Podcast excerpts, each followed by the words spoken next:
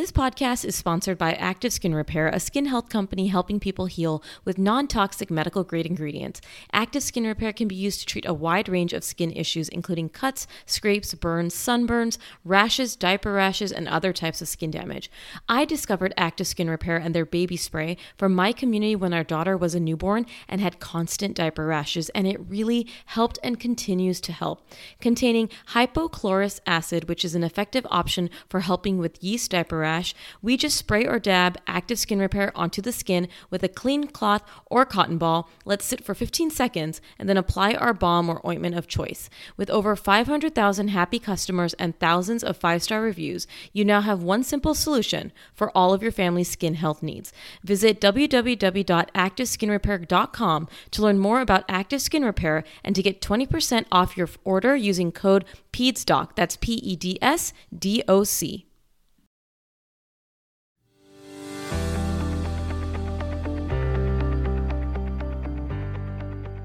Hey everyone, welcome to the Peds Doc Talk podcast. I'm your host, Dr. Mona, where each week I hope to educate and inspire you in your journey through parenthood with information on your most common concerns as a parent and interviews with fellow parents and experts in the field. My hope is you leave each week feeling more educated, confident, and empowered in the decisions you make for your child.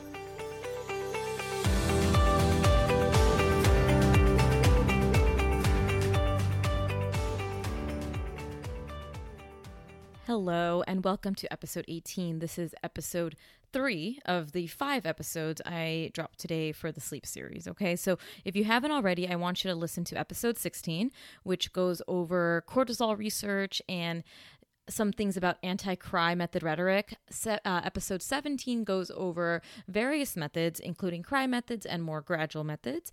Episode 18 is what you're going to be listening to today, which I'll get into in just a bit. Episode 19 is uh, just an interview with a sleep consultant.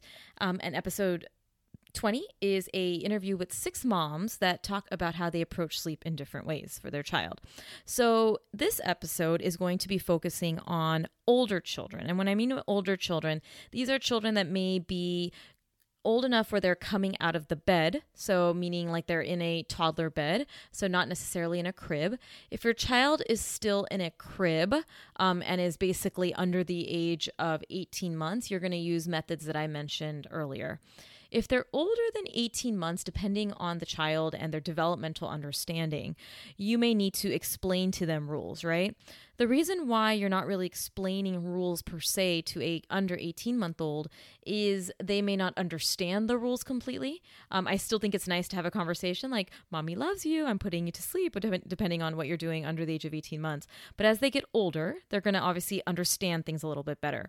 So this is really, really more gearing towards most of my two year olds, obviously that can understand their left and right brain are working together. They can understand reward systems. They can understand, um, you know, what what you're asking them to do. So if you fi- feel like your child is developmentally ready for that, then I would focus on some of these methods. But I find that your sweet spot might be two plus for this episode.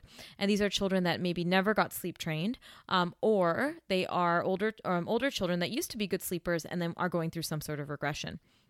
So, this episode is going to talk about some methods for these older children and also um, common concerns that I get. So, naps and regressions and traveling and just a few different hodgepodge of different things will be at the end of this episode. Okay. So, I know these sleep episodes are really heavy and long, but I think they're jam packed with a lot of useful info. So, definitely, you know, uh, sit back and we'll start, we'll start to dive right in. So, when you're approaching a child's sleep over the age of two, you want to understand that where they're at. They want to have control and they also have a lot of emotions, right? So they're trying to test their boundaries, they're trying to test their autonomy, but you are their parent setting a boundary with sleep. Remember that, right? So you have to be okay. Going back to my episode two, 15 things we need to stop doing as parents, you need to be okay with a little bit of dissent in the ranks, meaning that they are not going to love everything you tell them um, but if you approach it with a way of understanding, like, hey, let's explain the rules, they may be amenable to it, right? But remember that you have to come up with a plan and stick with it, um, at least for, you know, a, f- a few couple weeks for us to see some success, right? Because as they get older, if you've never sleep trained, you may find that there's a little more struggle because you know, trying to teach anyone to change their habits even after a year is difficult, right? So they have habits ingrained in them, right? They were used to sleeping with you, they were used to getting a bottle before bed, or they're used to whatever thing that caused them not to self settle on their own. So now we have to teach them. And teaching children may involve some tears, may involve some yelling, and may involve some, you know, tears on your end too. But it's something that can be really beneficial for them um, to get good sleep habits in the long run. So, if it's an older child, um, what I encourage is discussing the new sleep rules during the day when everyone is calm, a few days prior to what you're implementing, right? So, just say it's a Monday and on Friday night, you're going to plan to do some sleep training. So, you can tell yourself, you know, or tell your child, Ryan, in a few nights, we have to do something really special. You know, sleep is really important and it's what helps us grow up big and strong.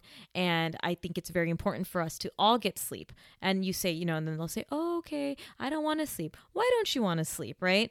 You need to have that sort of conversation with them because an older child may not be okay with a Ferber method or a method, like I mentioned in episode um, 17, where you do something a little more cold turkey or some gradual methods because they are older, right? They understand understand a little more than obviously a toddler or younger. So set your sleep boundaries, right? What are you wanting to do? No, what do you want? No adults in the room. The kid stays in the bed, right? You have to set the rules with them right? All caretakers need to be on board and consistency is key. So you can kind of say with them, so we have to sleep. So what do you want? What do you think is going to help you? Oh, I want my lovey item, right? A lovey item is okay over the age of 18 months, like a stuffed animal or something, right?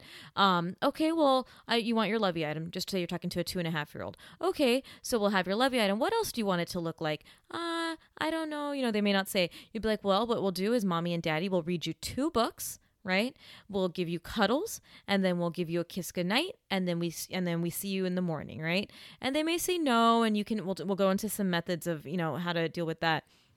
But set the rules a few days prior right? And you and your partner or whoever is a caretaker has to come up with the plan and you're basically giving the plan to the child right? You can incorporate some things like just say they're like okay i want three books then stick with three books. But once you make the decision on what the plan's going to look like, you have to stick to it. So just say your child said three books and then the night comes and it's he wants five books. You can't you need to set that rule that okay, no, we talked about three books, right? So you can say, you know, we we're going to do three books. We talked about it and we're going to do three books and I'm going to give you a kiss goodnight and we do this again tomorrow night, right? But create a realistic boundary and a realistic rules for you right? If they're older, answer their questions. Let them have a say in some portion of the routine. But like I said, you ultimately decide, right? So if it means 15 minute cuddle time, it's 15 minute cuddle time, and that's it, right?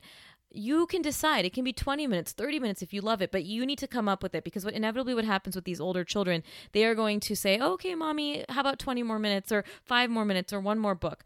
If that's what you want, I'm happy, but if you don't create a rule then they may have a harder time learning the new rules of the home, right?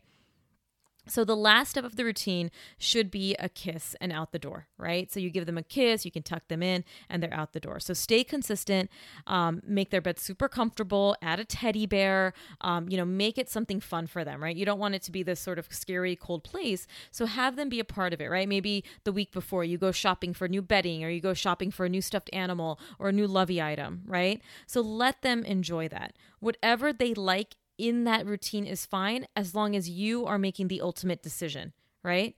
So that is what I that is parenting 101 that our children are 100% allowed choices. But as a parent, we have to have the final say when it comes to boundary setting. This is a lot of authoritative parenting, right? You're understanding that they have emotions and needs, but that we have to make the boundaries because we're the parent, right? They are not the boss, unfortunately. Um, and if you let a toddler be the boss, all hell breaks loose. So, another thing that can work um, is setting up a reverse alarm clock. So, these are those, you know, lights that you can see. I not sponsored, but I, I had a Hatch nursery light. We haven't had to use it, but I plan on using it if Ryan ever, when he gets older, if we deal with these issues, right? So what it is, it's basically a light, or they have a, a wake bunny where they're like the ears flop up or down. So Red means they stay in bed, green means that they can get up. And this is a really useful strategy for older children because they love games and they love rules. They do, okay, contrary to what you may think. So you can set it up and say, okay, so the green light means that you can get up, and the red light means that you have to stay in bed. And you set the time, right? And you will find that your child may be very amenable to it. And if they don't follow through, right? and if they get out of bed, you you tell them the rules again, right? Just say they come out of the bed when it was a red light. And you say, "Sweetie, it was a green light." You don't get mad at them, you don't yell at them. You say you you just walk them back to the room and explain the rules, right? Be consistent with your rule setting. If they are screaming and shrieking, right? You can decide obviously what you guys want to do. If this is too much shrieking and crying, um, you can kind of tease it out and see okay do we need to do one of the more gradual methods that i mentioned in the last episode where we're laying with them and then after five nights we move a little away from them. After five nights we move a little bit further from them and then out the door. But i encourage you to set the rules. I again you're you guys probably are like this lady's so okay with crying. I i don't look at crying in the baby period and the and the toddler period as a bad thing when you're doing boundary setting with sleep with eating da da da. Crying when a child is obviously wanting to get a hug in the middle of the day you know obviously the, the whole day is going by and you're not putting giving them lunch breakfast da da da. That's different. But when you're dealing with sleep boundaries it's a boundary with sleep, right? Sleep is when we are regenerating our minds and that's when a lot of development can happen. So i look at it as a positive that if they cry there's we shouldn't fear the crying when we're trying to get them to learn a new skill right? This is not anything negative so you can set up the reverse light and again um, some children really really take to it without a lot of problems i find that a lot of us adults get more concerned about how our children are going to approach sleep than they actually do. We're scared. We're like, oh my gosh, they're not going to take it. And then they surprise you. So try the reverse light. It can really help. For kids over three, if it's developmentally appropriate and if your child, you know, would be able to be amenable to this, you can do a reward chart, right? So under three, they may not understand reward, like what it means to get a reward. Like if you do something, you get something. So you want to use like a reward chart kind of situation. And if they get, for example, five stars, they get a re- reward. Make sure the reward is a um, experience versus a gift. I, I find that experiences are much more rewarding than an actual object that's just how I work. I'm not a big materialistic person. So um, I find that if you're like, okay, we'll go to the zoo or you can play with your, you know, we'll have a play date with your friend or da da da. You know, you're doing an experience versus I'll get you a cookie or I'll get you a, t- a, a toy. You know, it's up to you. But I find that experiences are a better reward than items. Um, so if they stay in bre- in bed, you praise them, right? And you tell them that if you stay in bed the whole night, I'm going to give you a star right? And they're like, oh my gosh, I'll get a star. And if you get five stars, I'm going to take you to the zoo. Oh my gosh, so exciting. And they may have regression or they may not do it every night, right? So if they don't do it, say words of encouragement that you're going to try it again, right? So you say, okay, um, you know, sweetie, I'm sorry. It's okay that it happened. We'll try again tomorrow. You don't get frustrated, don't yell, right? Because you want to obviously be positive and encouraging that they can do it. I know you can do it next. I know you're going to do it tomorrow. I'm very proud of you.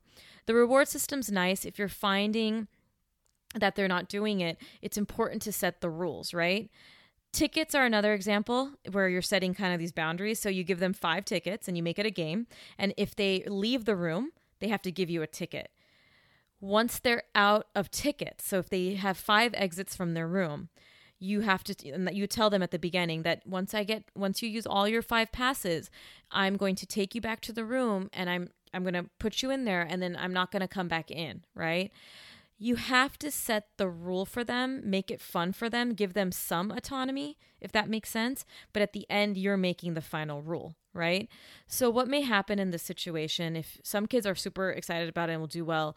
If you have a tough kid who is keeping coming out of the room, right? They keep coming out, they keep escaping. They're not working well at the boundaries with the tickets. They're not working well with the reward system. The reverse alarm clocks are not working. The more gradual methods that I like are not working. Some kids just won't get the picture unless you do the most I would say severe method, which is basically you tell them the rules and you tell them that you once once we reach the rules, I'm you can't come out of the room and you lock them from the outside. Okay.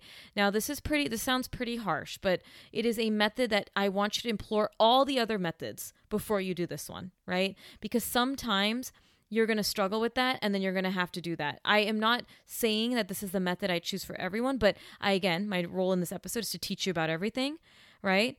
And if they yell, you explain to them the rules. I love you, sweetheart. And it's hard, right? When your kid's yelling, especially as they get older. I love you. Remember the rules. I'm so proud of you, right? You have to do what you're comfortable with. If this eats you up, I get it. Then you do more gradual methods and you do something I mentioned above, right? I have to be honest, you're not a monster by setting these rules. And everyone has their opinion with sleep and parenting, but I find that we have to set boundaries with our children, especially if they're an older kid with sleep. And there are very, very, um, you know, gradual ways to do this, reward systems that you don't have to get to this method, which I'm sure you heard of, which is, um, lock, you know, closing the door and locking from the outside um, so that they don't come out and in and out and in. I really reserve that for that child that is really not understanding that sort of you know reward system that you try to set up and you want to get them to you know to sleep and you've exhausted all of other methods okay Warmer, sunnier days are calling. Fuel up for them with Factor's no prep, no mess meals. Chef crafted meals with options like Calorie Smart, Protein Plus, and Keto. Factor's fresh, never frozen meals are dietitian approved and ready to eat in just two minutes. With 35 different meals and more than 60 add ons to choose from each week, you'll always have new flavors to explore. Crush your wellness goals this May with dietitian approved meals and ingredients you can trust. I absolutely love the spicy jalapeno, lime cheddar chicken, and mushroom chicken thighs with wild rice. Keep kitchen time to a minimum with Factor meals because they're ready in two minutes, no shopping, prepping, cooking, or cleanup. I work from home and love the convenience and how delicious Factor meals are. Head to factormeals.com slash PedsDocTalk50 and use code PedsDocTalk50 to get 50% off your first box plus 20% off your next box. That's code PedsDocTalk50 at factormeals.com slash PedsDocTalk50 to get 50% off your first first box plus 20% off your next box while your subscription is active. As a pediatrician, mom, and podcaster, I want to share with you a podcast I recently discovered. It's called Understood Explains, and this season of the show is hosted by teacher and special education expert Juliana Urtubey, and it's all about how to navigate individual education plans, also known as IEPs. The latest season of Understood Explains covers topics like how to tell if your child needs an IEP, and it busts common myths about special education. I listened to an episode called The Difference Between IEPs and 504 plans, and I learned so much that I honestly didn't know before. I now feel I can better explain these to my patients and their families and better support them in their neurodiversity journey.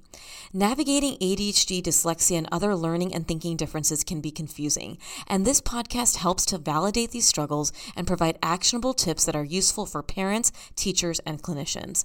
To listen to Understood Explains, search for Understood Explains in your podcast app. That's Understood Explains.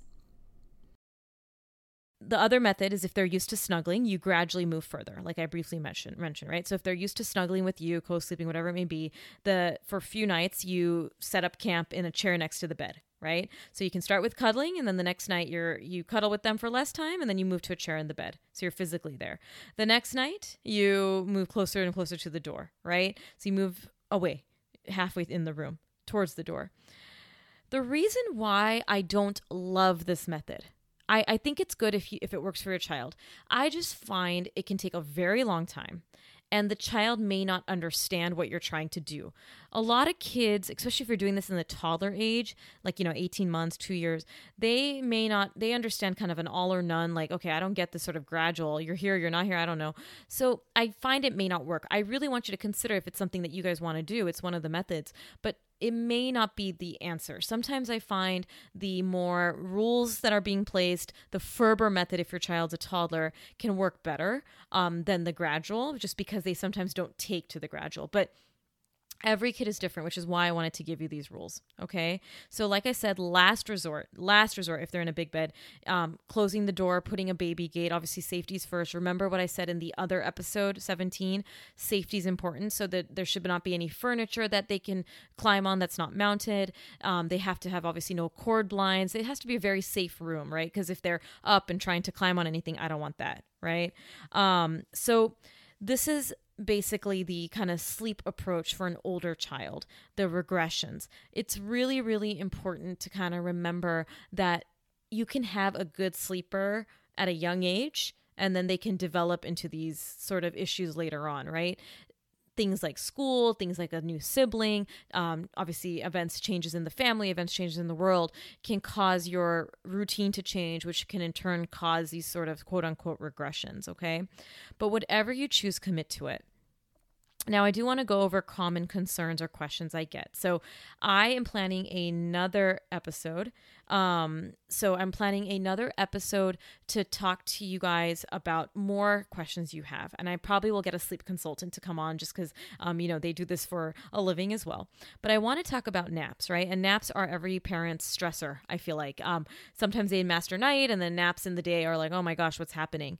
We again, as if you know us, we are very go go with the flow, meaning we don't stress too much about Ryan's schedule per se. He is on a schedule, but we read his cues a lot. We're very big on this. He's he's under 6 months. So I understand that most babies don't really consolidate their naps, meaning take those longer naps until maybe they're 5 to 7 months, right? So some kids do it earlier, but don't be alarmed if it's if your baby's still 5 6 months and the naps are not extending, right? Meaning an hour nap, um hour and a half nap. So when you're looking at naps, I kind of look, we, you know, you'll hear a lot about wake times, like how long can they be awake for so that they don't get overtired. And the wake times that I'm going to mention are the longest period that you should try to monitor and see if they'll go down for a nap. Now, if they take a nap before that, okay, fine, especially in that first five to six months. Um, we are reading a lot of Ryan's cues. So if he's looking sleepy, rubbing his eyes, we, you know, immediately do a mini bedtime routine where we put the pacifier in his mouth. Um, we get into the dark room, which is where he sleeps. We turn, we close the blinds and we start to, ro- I, you know, like I do for night, I rock him a little bit. I don't read him a book, but I do a rocking and I'm just kind of like doing a little mini routine and then I put him in the crib, right? So little routine. Now, newborns, you're watching their sleep cues okay please you're not training them in any way you're not doing anything um, sometimes it can be that they're sleeping every hour sometimes they sleep every two to three right um, so you want to watch that for the newborns. Four to six months, the sweet spot is you don't want them to be going more than three hours between their um, awake time. So just say they woke up from a nap at 11, you kind of want to hope that they're going to go down for another nap by two. And you could risk kind of seeing some overtiredness. Now, I will say for Ryan, it's interesting because some days, he's only five and a half months at the recording of this episode, some days he will go two hours. Some days he'll take a nap and then an hour and a half, two hours later, he'll take another. It's very, it's not perfect right now, but he's still young, but we're getting there, right? And I'll go into a little bit about what we're doing. Six to 18 months, if they're on two naps, four hours would be your window. And if they're 14 months plus and one nap, they're, sh- they shouldn't really be awake for more than six hours, right? these are just general numbers. You're going to find that I'm not a big number fan, and it's because there's so many, much variation within children. So I don't want you to panic if your kid is like, doing well and going four hours, right? Because for example, like I I look at Ryan and he's not overtired. He's a happy baby. He's doing well at night.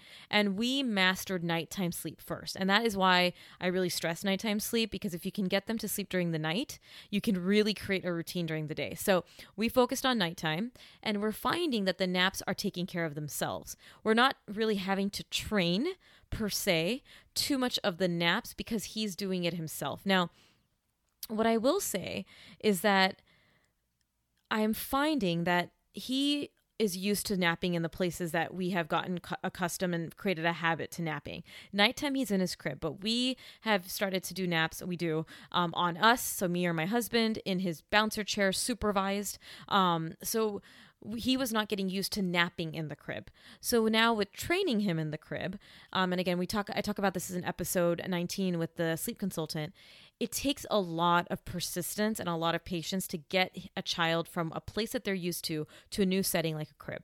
So, what does this look like? It basically is, like I said, a lot of patience and persistence. So, just say you have your child who is used to sleeping on you and you decide, okay, I'm ready to now nap train them in a crib they are going to fight you because they are used to sleeping on you in a bouncer or swing supervised hopefully obviously. Um, but now you have to kind of move them to the crib. So what we did is a sort of modified ferber in that we're not doing long stretches of the ferber. We kind of max out at maybe like five minutes because the nap itself isn't that long anyways. We didn't want to do a full kind of cry it out situation. Um, and you could do ferber again choosing the minute minutes that you guys want to start with. You could do one minute you could do 30 seconds you could do um, five minutes so we're doing that right So under six months, he's obviously st- like at the recording of this episode, five and a half months. We don't push it so much. We kind of are again still reading the cues, but we're now we're starting to see that he's starting to understand more, and that we want to start to train him in the crib. Right, that's the first thing you have to ask yourself: Do you want them trained in the crib, or do you like the fact that they they sleep on you? I'm not against obviously your child, older child, obviously cuddling with you, you liking that closeness because that's awesome. This is now a choice that you want them to kind of go in the crib and how to kind of get them there. So what happens with, you know, a lot of kids is that you'll put them in, they will fuss. I do encourage you to do a mini bedtime routine that you would do at nighttime, do it during the nap time so what we usually do is we get him really kind of drowsy um, for the day, um, just to kind of r- prime that sort of sleep. We go into the dark room, which is his room. The blinds are closed, the blackout curtains, and he's basically drowsy when we put him down. Sometimes he pops right back up because he realizes that he has FOMO and that he's missing out on something, and so he wakes back up. We do leave the room at that point, um, and then give him at least five minutes. That's what we the number we chose, and we see if he'll settle. If he settles, great. And some naps he does. He doesn't need us to do anything.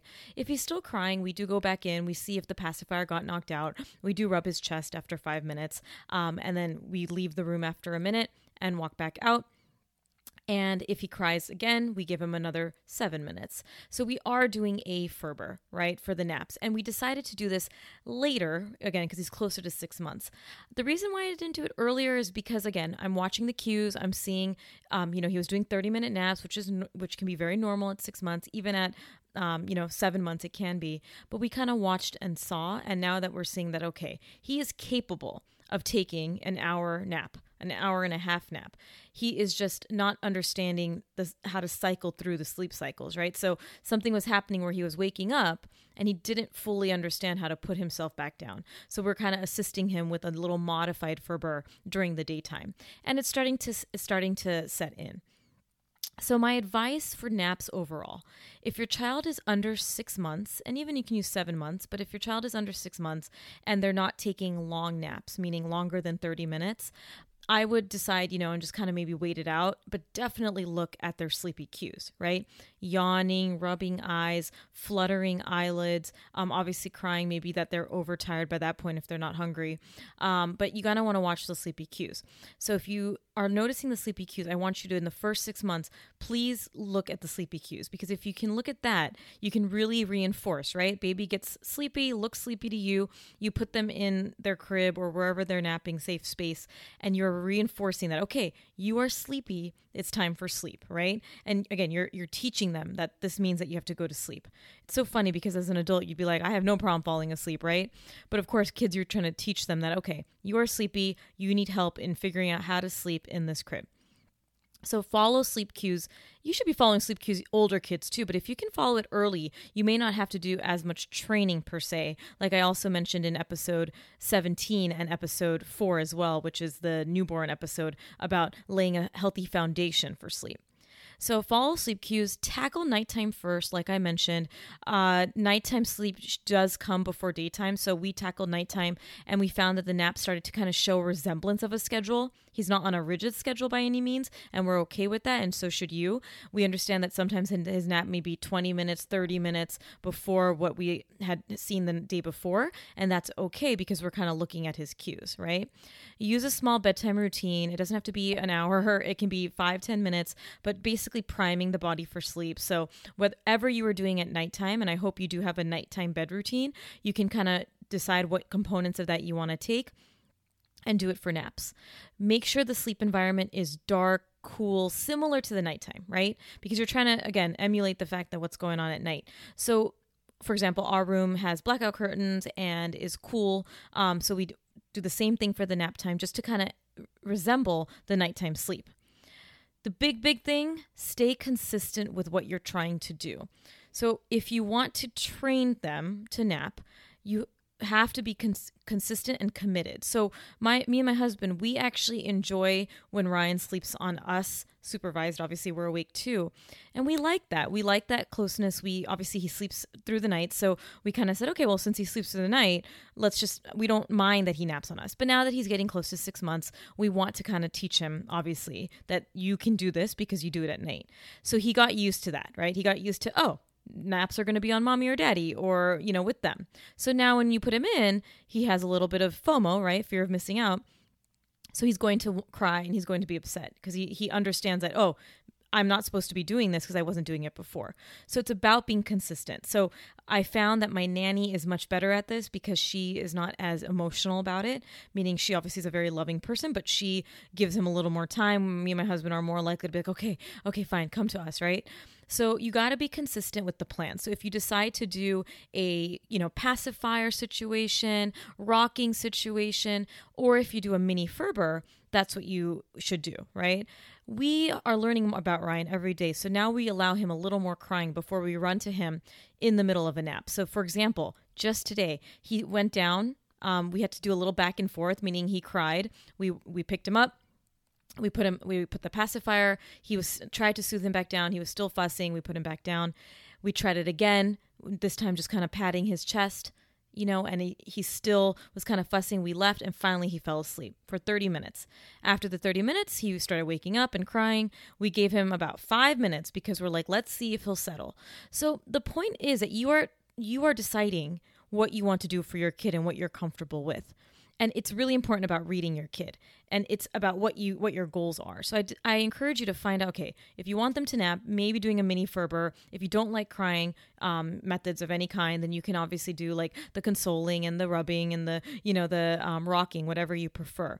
But the goal is eventually like we said that we want them to be able to self settle on their own. So if that's your goal then focus on um, achieving that goal. And some of that may be doing obviously a mini mini cry cry method um, and you can decide how many minutes you feel comfortable with, but stick to the plan. And one other comment I said is that they sometimes have FOMO, right? Like I said. So they sometimes you being in the room for the nap can make them more aggravated because they they realize that you're there and if you're there, it's time for play. So you have to read your kid. If you're finding that they're they're more upset when you walk through that door, then maybe incur maybe in extending that time that you give them to self settle right? It's up to you to decide what works for you and your family, but they are very smart and they know that, okay, if, if mommy's here or daddy's here, whoever is taking care of me, it's party time when it really should be nap time. So we started to give Ryan a little bit more space and we saw that he actually is able to do that more now because we're not running quickly back in, right? Um, and as he gets older, we'll probably start to extend the amount that we're okay with him crying, but he may just stop fussing because he is learning how to take his naps. And again, watch the temperament. Every kid is different. Some kids, like I said, need you there. Some kids don't want you there. So you have to know your kid. Um, and lastly, like I said, a mini a mini training of some kind, whether it's a little mini Ferber um, that you're doing to kind of extend the periods before you go in, talk to them. Um, if you feel like you want to lift them up, that's fine initially. But if you're finding that the lift up is causing them not to still learn how to self settle, then you can start to do um, a more, you know, kind of graduated kind of Ferber method for the naps. So the other issues I want to talk about is I have a list of things. So first about the swaddle transition. So um, sleep sacks, all this stuff. So not swaddles are great. I actually think some kids really need it. Ryan did. He had a really exaggerated Moro or startle reflex, but at some point they don't need it, and it's up to you when you want to do it. So some people say you know three four months. We decided like i said in episode um, 17 that we decided we were done with it um, that we wanted to do the training with a cry method without any sleep sacks or anything because we knew he could handle it um, as many babies can. They don't need a lot of these stuff um, you can get by without it if you like it. So we basically you know stopped stopped the swaddle he was starting to get a little more rolling to the side at that point so we didn't put him in anything we did not do a sleep sack only because um, our apartment is a pretty comfortable temperature and he wears footy pajamas and i didn't need it for the warmth um, and he was comfortable and I didn't want to just train him in a sack if he didn't need it. So I don't use the sleep suit. I don't use anything. Um, he sleeps in his footy pajamas. I find that if you're going to do sleep training, and I talk about nighttime sleep training, you might as well do it in the environment that you choose the baby to sleep in for the, you know, for most of their life. Most of my friends did not use any sleep sacks. Most of my friends um, or patients did not use any sacks or um, sleep devices. It's up to you right? You don't need that to create good sleep. I don't, con- contrary to what those companies are saying, by the way, so many of them have approached me to sponsor their products, and I say no because I don't use it. Um, because I don't think they're necessary and that they're needed for majority of the population. Okay. But use it if you want. The other question I get is can you sleep train in the same room? I'm putting my hand up. I did it. Okay. It's hard. It's very hard because the crying is very difficult. Um, not that again, not difficult because you're harming them. It's difficult because you are, you know, hearing them cry and no one wants to hear their baby cry. And you're like, oh my god, just baby, I know you can do it. But yeah, it's really possible. Um, where I used to work, everyone had lived I lived in New York City. Everyone had one bedroom apartments, you know, condos, whatever. Um, and they they did it. And you may want to put a physical divider between you and the baby because like I said, if they can see you, especially if they're over the age of 4 months, they may cry louder if they see you. And I know that may sound like an awful thing, but again, you're teaching them self settling skills. So if you're trying to do a method of gradual weaning or cry methods, maybe consider a physical divider. The crying is hard, guys. I, I mean, I, I can't sugarcoat that. It's not detrimental to them. It's just hard to hear. So you may have to, like, I, some nights when he, we were in the middle of the training, I would go to the living room and take, you know, have the monitor and I would watch him from the living room um, because the crying, I just, I didn't want to be in the same room. And some nights, I'll be honest, he cried less once I left the room because he realized, okay, I'm shrieking, shrieking, shrieking. She left and I can do this, right? And again, it's a positive. I can do this, not a, oh, she left me, right? So think of the perspective you have. The next question I get is about sleep regressions. Now, it's so interesting to me. I talk to my colleagues who are a little older, and they're like, "What the heck is a sleep regression? Why are, is your generation so up in up in arms about sleep regressions and da da da?" I I don't like talk. I'm not actually even looking at sleep regressions. I don't think I, I don't look at it as a thing. It obviously is a thing because people talk about it. But why I'm not looking at it as a thing is if you think a thing is there, you're more likely to fear it. Oh my gosh, the sleep regression's coming. Oh my god. Oh my god, regression, regression. If you just kind of look at it as this is life and there's going to be moments where they're not the sleep isn't going to be perfect, you just roll with the punches. Why are we you don't have to prepare yourself so much for sleep regression. It's not, and by the way, it's not a regression, it's a progression because it happens with milestones and leaps, whatever you want to call it. So it is my opinion that focusing too much on that can give you more stress. Of course, Ryan went through a regression at around four months because he started rolling. When they go through major developmental progressions, you may see that, but I'm not stressing over it, right? I'm like, okay, here we go. What do we want to do with it? Do we want to do some Ferber? Do I want to do a gradual method? So I need you to listen to episode 17 where I talk about the different methods and you won't fear it as much. I know there's a lot of different opinions on this. Everyone wants to be prepared. This is just my opinion and it's one that works for a lot of people because I, I really want to reduce the stress around sleeping. Because if you stress about sleeping, so basically what's going to happen is you're so you're you're like okay, so he's sleeping, but oh my god, he's going to approach 18 months and it's all going to fall to shit then you're going to worry so much about it and you're not going to lose sleep over expecting it, it's going to get bad in four months when it may not. So I don't like it. I don't like when people talk about regressions. I don't really love it because you're preparing yourself for something that may not happen because not all kids go through regressions, by the way, with their sleep. Not all. And you'll deal with it. You'll handle it as it comes. So remember that, right? That is just my philosophy. And just because you train a baby to sleep life is going to happen and you may need to do many trainings throughout their life, right? Travel, illnesses, growth spurts, whatever you want to call it. But if you look at it like that, you're not going to fear it so much and you're just going to deal with it and roll with the punches. That's like parenting 101.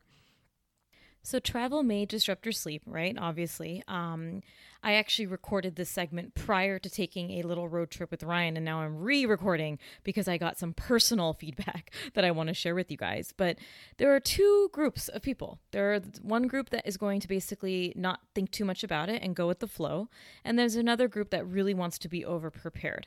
I'm actually somewhere in the middle. I we had a really good routine with Ryan and I was worried that okay, we're going to go on this trip and there's going to be some issues with obviously his sleep and his environment.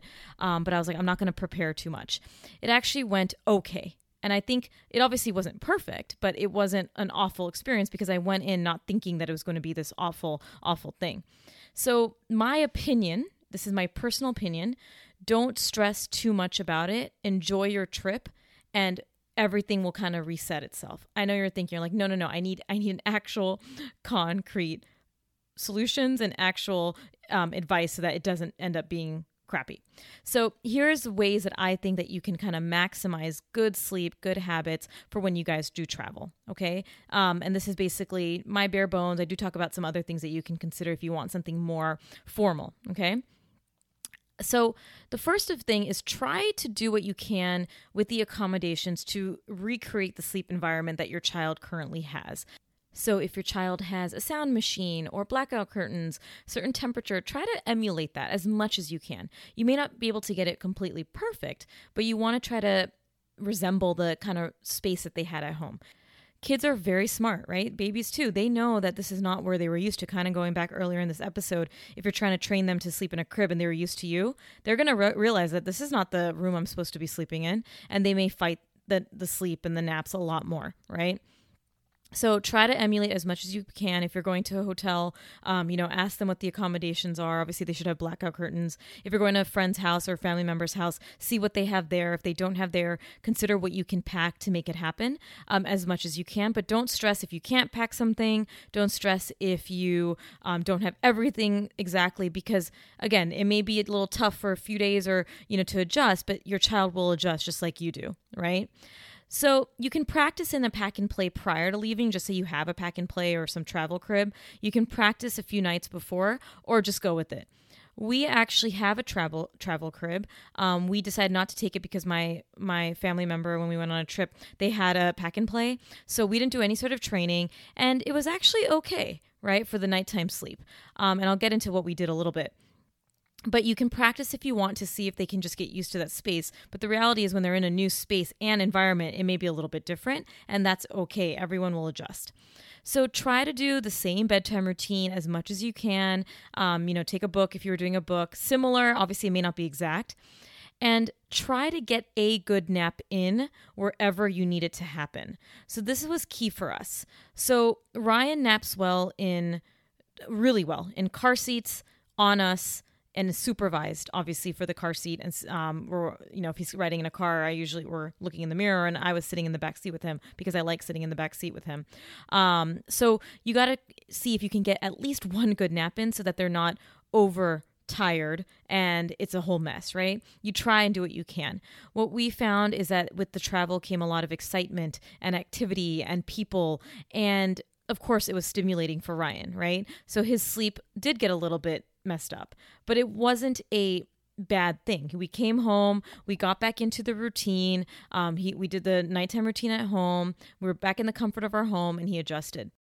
Are you looking for something different to entertain your kids? Check out a new podcast for children. Mysteries About True Histories, affectionately known as MATH, is a weekly show full of time travel puzzles, hidden equations, history, and lots of laughs. Math is geared towards kids six and up, but can be enjoyed by the entire family. I love how the episodes are under 20 minutes, which was perfect for our drive to school, and my four year old really loved the episode The Pirate Queen. Every episode follows two best friends, Max and Molly, who work together to solve riddles and math equations during their time traveling adventures. Episodes transport listeners to moments in history like Pythagoras' ancient Greece, the era of the Aztecs, Sir Isaac Newton's England, and so much more. New episodes drop every Thursday, and I love how engaging, funny, and educational the episodes are. Your kids won't even realize they're learning about math and problem solving. My son even said he wanted to finish the episode on our drive home from school. So tune in to Mysteries About True Histories with your kids. You can follow and listen on Apple Podcasts or wherever you listen to podcasts. Lynn, this time of year, parenting can be such a flusterclux. You've come to the right place. I'm Lynn Lyons, and I've been treating anxious families for over 30 years. I'm Lynn's sister in law and co host Robin Hudson. Join us for Flusterclux, a podcast for parents who worry. Wait, that's everybody. Yeah, these last few years have felt like one long anxiety attack for so many. Why do you think parents are always surprised that a podcast about anxiety relates to them, even if no one in their house has an anxiety disorder? Well, worry is human. Everyone does it, and anxiety shows up when we face uncertainty. All the parenting tips you've taught me have been essential. I love to break it down into skills we need to manage worry in our families. We've covered so many topics depression, burnout, meltdowns, perfectionism. Don't forget scary mothers in law. Right, but of course, that's not my mother in law. Because that's my mother. And a listener. As a psychotherapist, I like to teach parents and kids how to respond to everyday moments in healthy ways. Managing anxiety really can be taught. It really can. And I'll even tell you what to say. We talk about serious stuff, but without being too serious. Anxiety wants everything serious Anxiety doesn't stand a chance when we're laughing, even about the tough stuff. I imagine that if we were away for longer, we were only gone for two nights, maybe if we were gone for three, four, five nights, he would have probably adjusted. Almost like how if you do a sleep training, for example, it takes about three to five nights to do a sleep training, the kids will adjust to the new routine. Now, if you are going into a new time zone, right, you have two options go with the flow and just adjust uh, have the baby adjust themselves and you adjust as well just like you do. Or you can kind of think about some things and you know try to do some different timing. As you probably imagine i am more of the go with the flow mentality because i believe that children are super smart and that they're capable of adjusting themselves um, just like we do. But what you can do to kind of help that right um, is watching out for sleepy cues during the day when you are in that new time zone, it's going to be usually harder to go back in time, meaning um, if you're flying from the East Coast to the West Coast, not as bad as if you're flying from the West to the East because the time to sleep is a little it's going to be darker and you know they'll be fine. But just say it's 7 p.m in new york and now you're in california and it's 4 p.m they're going to have a hard time you know because it's 4 they may not want to go down. So what you can do is make sure you look at their sleepy cues throughout the day obviously get a good get naps in as you can and expose them to light as much as possible when you guys get to that new place um, just again to kind of reset the rhythm. And then when it's time for them to go to bed right which is seven o'clock you may have to do a modified ferber or whatever sleep training per se that you were doing. So if you didn't do sleep training and you were doing something else, and you may have to obviously do the cuddles and all the stuff that you were doing, but what you can do is a mini sleep training again, right? If you wanted to do that. And it's the method that you choose. But you have to decide what you want and if you want to be so structured. I, you know, if there are obviously a bunch of sleep consultants and websites and different articles that you can read for more guided stuff if you want a step by step, but I rarely do step by step because I'm trying to promote this more relaxed parenting and step by step can make you actually a little more anxious when things go out of line and babies aren't always going to do what we want step by step. So I go in with a, okay, we're going to figure him out. We're going to see what's going on. And then we're going to go from there. And that can really help with travel. Most of my friends who I know that take babies and kids traveling internationally and whatnot, they're not thinking too much about it. They're traveling with the things that they need. If they have a sound machine, they take the sound machine. Um, they obviously, you know, will do blackout curtains when they get to a place but they're not overthinking it. And it's up to you what you decide to do, but know that your child will reset eventually when they come back, right? They probably will do it when you're on the trip. You'll be surprised. Maybe three, four days into it, you'll be back to that routine that they're on. So don't sweat it too much. Just roll with the punches. And when you get back, they may still have a little bit of regression, right? Ryan, we came back and he was regressing a little bit in his schedule because he was off on the trip right? And we're not stressing too much about it. We understand that you know he had more activity, more different people were holding him now and playing with him, and he got so much excitement. And now we're back to mom and dad, nanny, where we're still exciting, but we're not the stimulation that he was getting. Um, so it's different for him. So definitely he's a little more clingy. Definitely the ske- the schedule, the naps, everything's a little bit more off. But we're adjusting back, right? We're reading him, adjusting back, and we understand that it will get back to normal eventually.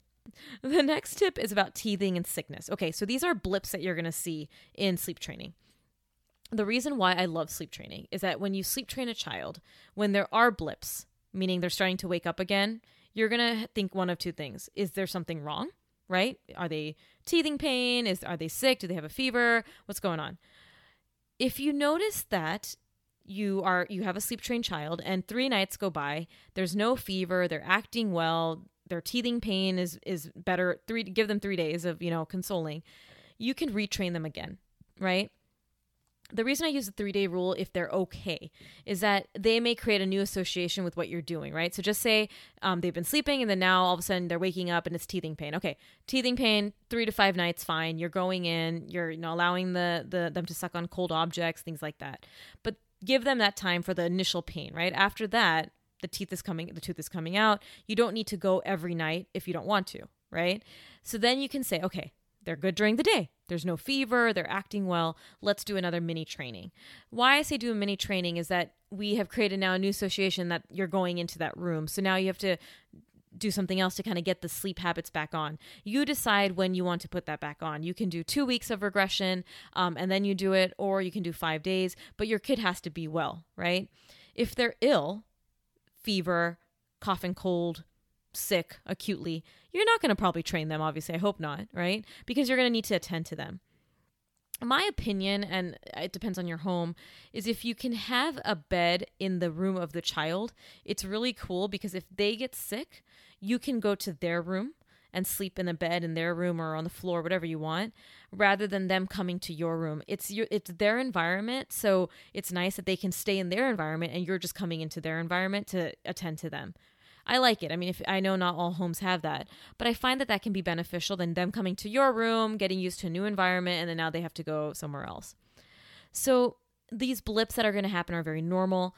Think about, you know, obviously if it's you uh, blips are happening and they're teething and 2 weeks go by and you're like, "Okay, well it's not teething anymore." They've learned a new routine and now we have to help them. And you may have to do a method that you've done in the past, whether it's Ferber or Cry method, whatever, or a more gradual method. But remember that they may need to be retrained if they go through some sort of sickness, illness, things like that. Obviously, the night of vaccines, I would not do sleep training at all, um, meaning the night of vaccines, I don't know about you, but I I'm going to want to be there and give them some cuddles if they wake up, right? They got some injections, so why not be there? Um, so don't do it on the night of vaccines.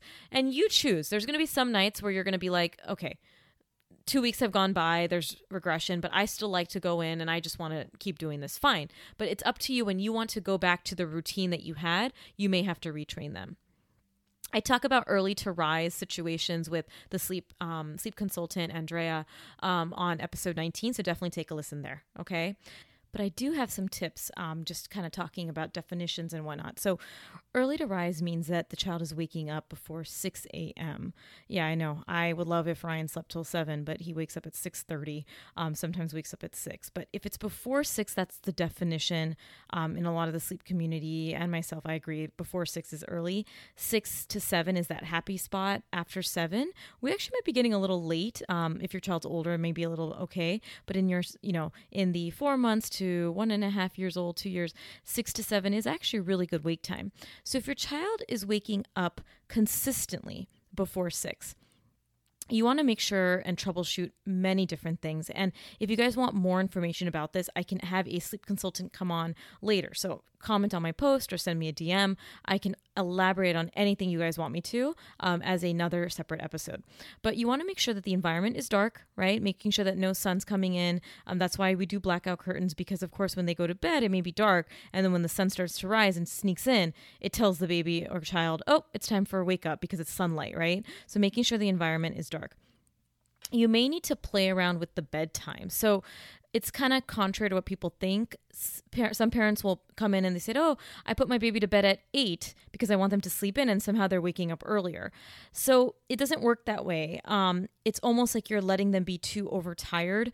Um, so then they just won't get really good sleep. So you really want to find their happy spot. And sometimes it's a matter of moving them early so that they aren't overtired and that they may sleep more restfully and sleep till the morning. It's a little counterintuitive to what you might think, but it has a lot to do with being just overtired and just not having a kind of essentially a routine. I found that we have gotten to a period where we put Ryan down and he's in sleeping soundly by 7:30 and then he wakes up anywhere from six to seven, depending on the morning.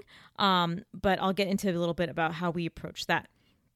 So you might want to play around with the bedtime, adjusting a little bit too early. Um, maybe an idea, right? So if you're doing 7 p.m. or 8 p.m. bedtime, then you adjust it to 7, and you can start by upping it by 15 minute increments to see if that makes an effect on the morning wake up time. I mentioned this earlier, but being overtired can cause them not um, not to sleep in essentially or sleep wake up early. Think of it like us. If we're overtired um, as adults, you may have a hard time going to sleep and a hard time getting restful sleep. Right? You almost need to be in a uh, relaxed space. So if they're kind of not in a good level of tiredness and overtired. They are going to struggle to go down, struggle, struggle, struggle. It can mean prolonging the actual time that they actually go down to sleep truly. You know, just because you put your baby to sleep at 7, are they really sleeping at 7 or are they sleeping at 7:30, 7:45? So overtired. The nap situation can also have a huge effect on nights. So if your baby is napping too little, too much, right? Too much or too little, they can it can affect their nighttime sleep and cause them to wake up early or whatever it may be. And you may notice blips of this. If you're finding that it's here and there wake ups at six or seven, um, you know, or uh, sorry, before six, you can let it be, right? You can decide if it's something you want to intervene in. But if it's becoming the new habit, that they're waking up every day before 6 a.m., you may want to think about remedying it, right? Now, what there's another approach, which is what we did, and it did work really well, and it's also what I see work with a lot of families, is we train we trained Ryan 7 p.m. to 7 a.m. with sleep training. And if you listen to episode 17, I spoke about how we sleep trained. And what that meant was that any wakings, we treated it how we treat any wakings in the middle of the night, right? So if it was 4 a.m. or 1 a.m. or whatever, and if you listen listen to that episode to hear more. So if he would wake up at 4, we did a, you know, we did choose to do a cry out. But if that's not what you want, you decide, okay, do I want to do a feeding? What do I want to do? But treat that morning wake up exactly how you would treat any other wake ups um, if you are doing pursuing a sleep training right um, if you are getting into eight nine months and are still feeding the child overnight uh, i would encourage you to consider doing a uh, gradual reduction of the feed or cry method because they don't nutritionally need any feedings in the middle of the night. It's becoming a habit for them, right? Um, so decide what works for you, but you may need to do a sort of mini training or training for that time frame. It really worked for us and I know it works for a lot of families that we just treated the overnight from 7 to 7 and we read him. So we are finding that from 7 to 7 now we end up putting him down around 7:15. He does a eh, eh, eh, 7:20, 7:30 he's sleeping. Like if we miss that window, it's it's too late, right? That's his sleep time. And then he wakes up consistently usually unless we travel or whatever it may be at 6.30 and so when we were approaching the sleep training if he did wake up randomly at 6 or 5.45 um, i would train him till 6.30 basically i was leading the show um, a little bit when i was deciding for the training. And you can do it that way. If you want a more baby-led approach then you can kind of read their cues. But uh, my, my worry is that if you do too much of a baby-led approach as they get older into the toddler years you may get into a slippery slope where you, we didn't teach them the self-settling skills so figure out what works best for you um, but you know think about all the things that i mentioned if you do have an early riser and naps also become very important, right? That being overtired during the day. So if they're overtired during the day and not getting enough naps, your nighttime may be affected. So what we notice with Ryan is that if he doesn't get his hour, so basically if he doesn't get his three hours of naps in the day, pretty much because he sleeps 11 hours at night. If he doesn't get those naps, like just say he only gets an hour and a half, we're going to see that he's a lot more cranky in the evening and a lot more overtired, and then his nighttime sleep is affected. So it's a cycle. So the night that he gets good sleep, the next day is really good. If something happens, you know, whatever, our routine messes up, whatever, it changes, but we kind of just run with it. We're not freaking out about it, but it is a cycle. The nighttime affects the daytime, the daytime can affect the nighttime. So remember that the last two things I'm going to go over are dream feeding and twins. So, dream feedings are basically where you're taking them up before you go to bed. So, for example, they are sleeping. Um, you put them down at 7, but at 10 p.m., you're about to go to bed and you want to tink them up. So what that means is you you they're half asleep and you're feeding them. So maybe just get them through a longer stretch. Now, I personally, I, I think that's fine if you want to do it. I'm not a huge fan. We actually did that with Ryan um, before we decided to sleep train him. Um, we actually started to do dream feeding, and it just didn't work for us. Um, he still was waking up. Um, you know, and we were like, okay, well, is this really necessary? And also, he was just so drowsy, he would just fall asleep at the at the nipple and not do anything. So we were just like maybe it's not working. So we st- we decided not to. It's an option for you. Um, I'm not a pro on this just because I'm not a big fan of it, but it doesn't mean that it's not something that's good. I just don't see the benefit of it because it just has to do with your convenience, which may not equate to success for the child. The other thing I want to go over is twins. So, very big question I get is that okay, how do I sleep train twins? I have to be honest, twins are two different uh, human beings. So one method may not always work for the other, which is why on episode 17 I go through many different methods. My advice is you have to figure out what you want to do, but you can choose the same method for the children initially, right? Um, whatever method that is for you cry method, gradual method, whatever. So you choose that method and you see how they do. You can do the same room. It's okay. They're twins. They can have the same room. If you're finding that one is taking to the method before the other, then you can decide if you want to separate you know put them in separate rooms if you have that ability but you can do the same room now the the problem that comes in is if one child is doing it before the other and then waking up the other so then that's when i say you might have to do it separately or one child takes to one method and the other child doesn't take to that method. So you may have to switch it up right? You may have to decide to do a, another method or take a break and do it later so, twins can be difficult with sleep training because, again, one may take to one method, one may not. Um, but I encourage you to choose a method that you see fit. Readdress, though, right? Because they are two different humans. So, one method may not work um, for both of them. But definitely try to see what works best for your living situation, your family, and see what method you think might be best for their temperament, depending on the methods I mentioned in the other episode or any resources and books that you use. Now, I want to close this episode. If you have not listened to the other episode 17 or 16, just a general statement about sleep. I, you know, I hope if you're still listening to me, I know these episodes have been on the longer end. I hope you really, really understand the importance of non anger and non judgment when it comes to sleep training. Uh, I'm recording these episodes during the pandemic and during the um, killing of George Floyd, which is the um, you know black black man who was murdered by a police officer for um, obviously an awful awful thing. It's 2020 when I'm recording this. In case you're listening to it later, and you know I think about these events, and then I think about all the anger social media moms, mainly moms, get about oh you shouldn't sleep train and don't do this and all this stuff and it gets me a little angry and i'm recording this with a lot of passion right now because i'm just a little tired of everyone dictating how everyone else should parent their kids. Sleep, eating, behavior, it's all a personal choice, right? It's not your responsibility how someone else decides to approach parenting their kid. So, my advice is you need to do you. And if you are one of those people that's constantly on social media judging other people, why'd you do this? Oh, that's bad. Da da da check yourself. Does it really matter to you in the grand scheme of things? Does it really matter when so much more is happening in our lives? Does it really matter to cause that sort of anger and hate? What does it do for you? Right? What is it doing for you to create that sort of energy and just say, oh, you're wrong, you're wrong? Maybe they're not wrong because I see a lot of the methods I mentioned in episode 17 work out amazingly. And I'm speaking because I see two major camps. I see a anti-cry, pro cry. I see an anti wean feeds cold turkey. I see a don't sleep train, sleep train. I say anti co sleeping, co sleep. Everyone is just so divisive. And if any message you can get from these episodes is we need to stop being so divisive about the things that don't really matter. It doesn't matter how someone chooses to sleep train their kid. And it is really important for me to understand that when you decide to do a method, my advice to you I would scream it from the rooftops because who cares? It doesn't matter. You're you shouldn't feel judgment because you're choosing what's best for you and your family. Okay? And if you don't feel comfortable, you don't need to tell anyone. You could just say, "Oh yeah, my kid slept. Yep, I don't want to talk about it." But if you are one of those people that's just literally always on social media and and telling all of your friends, "Oh, don't do it that way," uh, and there's a difference between giving advice versus being negative about it maybe check yourself. We're in a time right now where we do not need to be in this judgment state at all.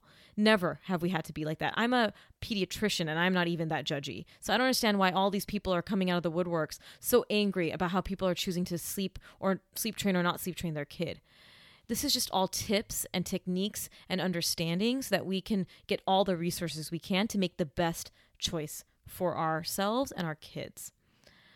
Guys, I could talk about sleep forever. I know I'm not obviously a, you know, trained in sleep, but I understand it. I've obviously take care of a lot of patients and have helped their, you know, help them with sleep. Um, I obviously have just one son right now who I've we've kind of gotten a master over his sleep and we'll continue to work on it as we get older, right? As we as he gets older, we'll continue to to learn all about it. So my advice again is do what you need to do. Don't listen to anyone else. Do your own research, meaning talking to your pediatrician, reading books, listening to these podcasts, and most importantly, if you are married or have a partner, talk to your partner about what you guys see is the best thing for you, right?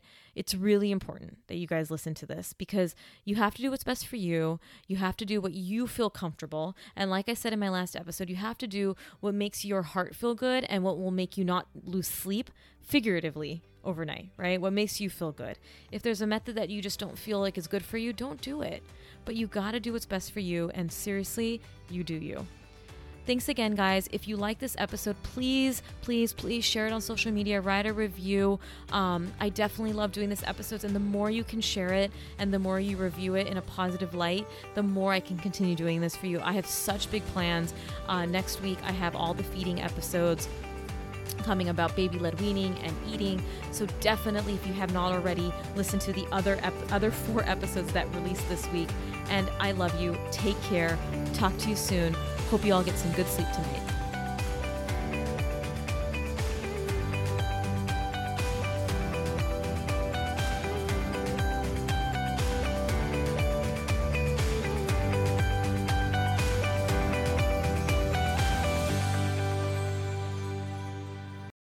Well, hey there, busy mama. Are you looking for ways to make your life easier, your home less chaotic, and at the same time add more joy to your life? My name is Deanna Yates, and I'm the host of Wanna Be Clutter Free, a podcast all about letting go of the stuff we don't need in our lives so that we can focus on what truly matters. Don't worry, I'm not going to tell you to throw it all away or make you feel guilty about keeping something you love, no matter how many other people don't quite understand it. But I will give you practical and, more importantly, actionable advice so that you can make progress right away. And you won't just hear it from me, there are amazing guests too. It's like having your bestie in your pocket telling you it's okay to let go of the things that are not serving you and your family in a totally non judgmental way. So join me over on the podcast where we can work on progress over perfection for those of us that want to be clutter free.